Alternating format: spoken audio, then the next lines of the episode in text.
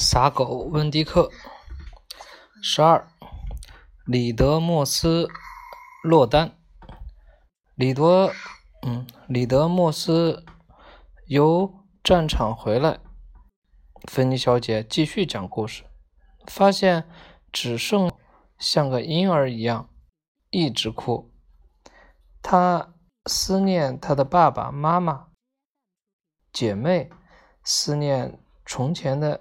一切，等他哭完了，他有一种很奇特的感觉，他想要一点儿甜的东西，他想吃一颗糖。李德莫斯这时终于了解到，整个世界是一个大悲剧，充满充满了丑陋。现在，他想做的是替。世界加一点甜美的事物，于是他做了个决定。他站起来，重新出发，边走边计划着，来到了佛罗里达。计划什么？我问。盖一家糖果工厂。他真的盖了吗？我又问。当然。现在还坐落在费尔路上，就是那栋老建筑物。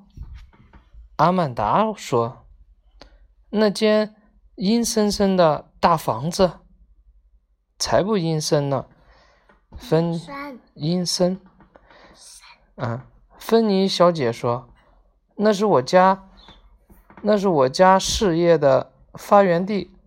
我真。”我曾祖父就在那儿发明了里德莫斯洛丹，世界有名的糖果。不过我们已经不生产这种糖果了。这个世界对里德莫斯洛丹已经没了胃口。但我这里还有一些。他打开书桌的抽屉，每一个抽屉里都是糖。你们想来点糖吗？芬妮小姐问道。“好的，谢谢。”我们俩同时说。芬妮小姐给了我们两颗糖。我打开包装，打开包装纸，慢慢的品尝。里德莫斯洛丹很好吃，那味道像草汁，又像草莓，还有一种。我说不出的味道，一种令我伤心的味道。我看看阿曼达，她含着糖，在想事情。你喜欢吗？芬妮小姐问我。喜欢，我告诉她。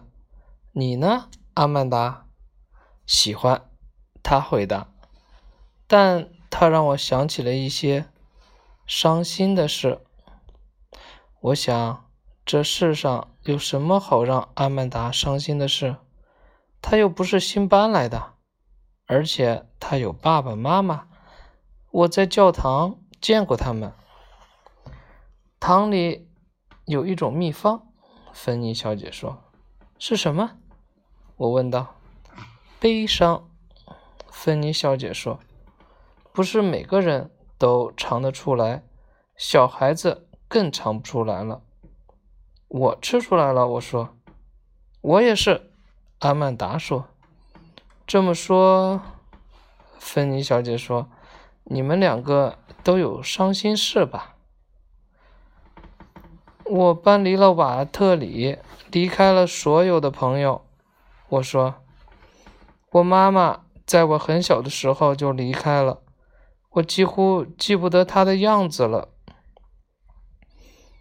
他让我想起卡尔，阿曼达说：“听他的声音，好像快要哭出来了。”我得走了。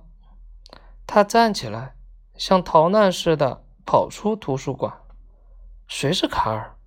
我问芬妮小姐。她摇摇头说：“悲伤，这是一个充满悲伤的世界。”可悲伤是怎么放进糖果里的呢？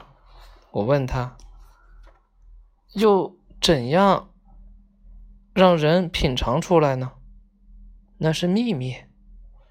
他说，所以李德莫斯才赚了大钱。他发明了一种可以同时品尝到甜美与悲伤的糖果。我可以带几颗给我的朋友吗？那，你想要多少都可以。芬妮小姐说：“我的口袋里装满了。”里德莫斯落单。我向芬妮小姐道了谢，借了票，然后叫温迪克起来。我骑车经过邓拉普家，兄弟俩正在前院踢足球。